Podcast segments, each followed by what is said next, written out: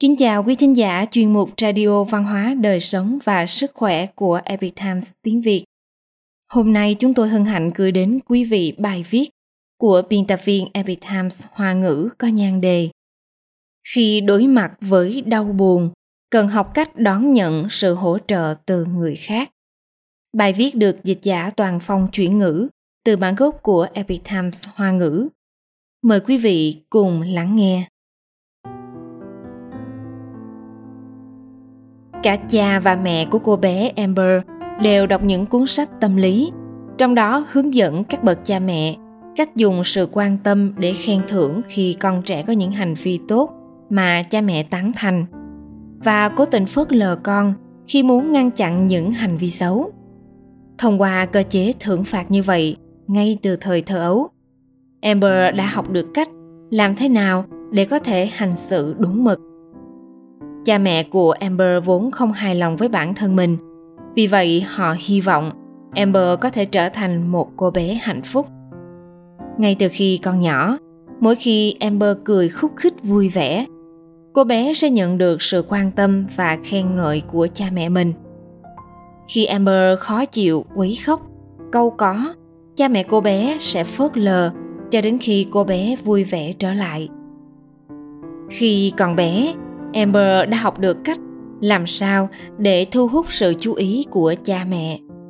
Lớn dần lên, cô phát hiện rằng vẻ ngoài vui vẻ và tươi cười sẽ có thể thu hút nhiều người và nhiều cơ hội thú vị hơn. Tuy nhiên có một vấn đề. Amber là con người. Cô ấy cũng có tất cả những cảm xúc của một con người. Đặc biệt là khi tuổi đời còn trẻ như vậy. Gần đây, Amber không thể xác định được cảm xúc chân thật của mình. Chỉ cảm thấy kiệt sức và cô đơn. Cô đã mệt mỏi với việc phải cố giả vờ tỏ vẻ vô tư, vô nghĩ. Vì thế mỗi ngày cô dành nhiều thời gian ở một mình hơn để nghĩ về quá khứ. Vì vậy cô ấy đã đến gặp tôi để được hướng dẫn thực hành thiền trước gương. Với mong muốn hiểu rõ hơn về mối quan hệ của cô với mọi người khi thực hành thiền trước gương, amber ngay lập tức muốn mỉm cười với chính mình trong gương. Tôi đề nghị cô ấy nên tập trung vào việc thư giãn khuôn mặt, để tất cả các cơ trên mặt được thư giãn. Cô trả lời, cháu không có cảm giác gì cả cháu không làm được. Tôi trấn an cô ấy, nói rằng, cho dù không có cảm giác gì, cô vẫn có thể thiền trước gương và đó có khi lại là điều cô cần có trước khi bắt đầu thực hành thiền trước gương. Tôi đề nghị cô ấy dành ra 20 phút mỗi ngày để ngồi trước gương. Dành 20 phút đó cho chính mình, không có mục đích nào khác. Amber đã tiếp nhận rất nhiều liệu pháp tâm lý và hiểu được tác động của quá trình trưởng thành đối với cuộc sống sau này của mình. Tuy nhiên, việc đối mặt với chính mình trong gương đã giúp cô nhận thức sâu sắc hơn về bản thân cô phát hiện rằng bản thân sẽ phản ứng mạnh mẽ mỗi khi không có cảm xúc. Đồng thời cũng nhận ra tư tưởng huấn luyện của cha mẹ khi cô còn nhỏ. Hãy luôn mỉm cười để bản thân không bị người khác phớt lờ, vẫn ám ảnh cô, khiến amber đinh ninh rằng mình phải luôn giữ tâm trạng vui vẻ, nếu không sẽ không được yêu thích, tiếp nhận hoặc chú ý. Việc nhìn vào gương đã hiện rõ tư tưởng mà cô bị thấm nhuần từ thời thơ ấu. Đó là chỉ có tâm trạng vui vẻ và tươi cười mới có thể được mọi người chú ý. Amber vừa trị liệu tâm lý, vừa đồng thời thực hành thiền trước gương. Cô nhận thấy khi còn nhỏ, vào những lúc mà cô cảm thấy đau khổ thì nhận được rất ít sự hỗ trợ và động viên. Vì vậy sau khi lớn lên, cô trở nên chai sạn không biết cách thể hiện cảm xúc của mình. Như thể cô là một người vô hình với chính bản thân mình vậy. Trong thời thơ ấu, amber đã học được rằng những cảm xúc tiêu cực sẽ khiến mọi người rời xa cô. Cũng trong quá trình đó, cô đã mất đi mối liên kết với cha mẹ, đánh mất mối liên kết với chính bản thân mình. Hiện tại cô và bác sĩ trị liệu của mình đang thiết lập mối liên kết về cảm xúc. Bác sĩ trị liệu sẽ tiếp nhận và hoan nghênh tất cả những cảm xúc của Amber.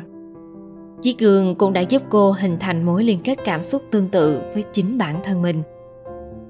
Thuận theo việc Amber tập trung nhiều hơn và thành thục hơn trong việc khám phá bản thân. Một loại cảm giác bi thương khó có thể chống lại đã ập đến với cô. Cô cảm thấy mình đã sớm đánh mất tình yêu thương của cha mẹ.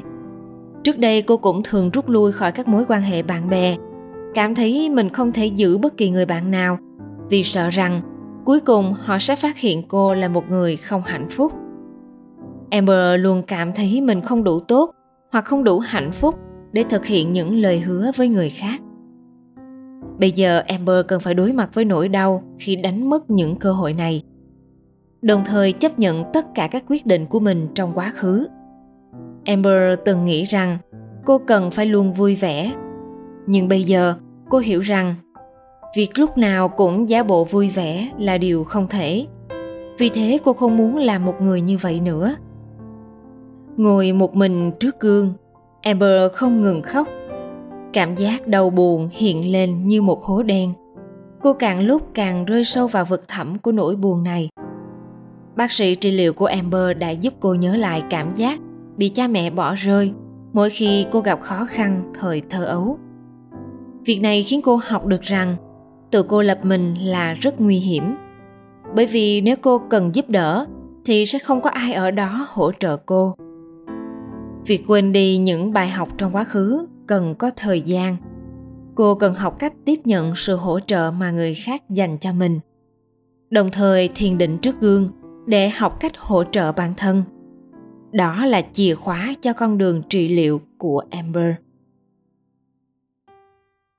bài viết được trích từ cuốn thiền trước gương vận dụng khoa học thần kinh và tự phản chiếu để vượt qua việc tự chỉ trích bản thân có được sự tự tin và nhìn nhận bản thân với lòng trắc ẩn của tác giả Tarawell PhD, nhà xuất bản Thường Chu cung cấp. Tác giả Tarawell PhD, giáo sư tâm lý học, Đại học Columbia. Quý thính giả thân mến, chuyên mục Radio Văn hóa Đời Sống và Sức Khỏe của Epic Times tiếng Việt đến đây là hết. Để đọc các bài viết khác của chúng tôi, quý vị có thể truy cập vào trang web epictimesviet.com. Cảm ơn quý vị đã lắng nghe, quan tâm và ghi danh theo dõi kênh. Mến chào tạm biệt và hẹn gặp lại quý vị trong chương trình lần sau. Kính chúc mọi điều bình an và tốt lành tới quý vị cùng người thân.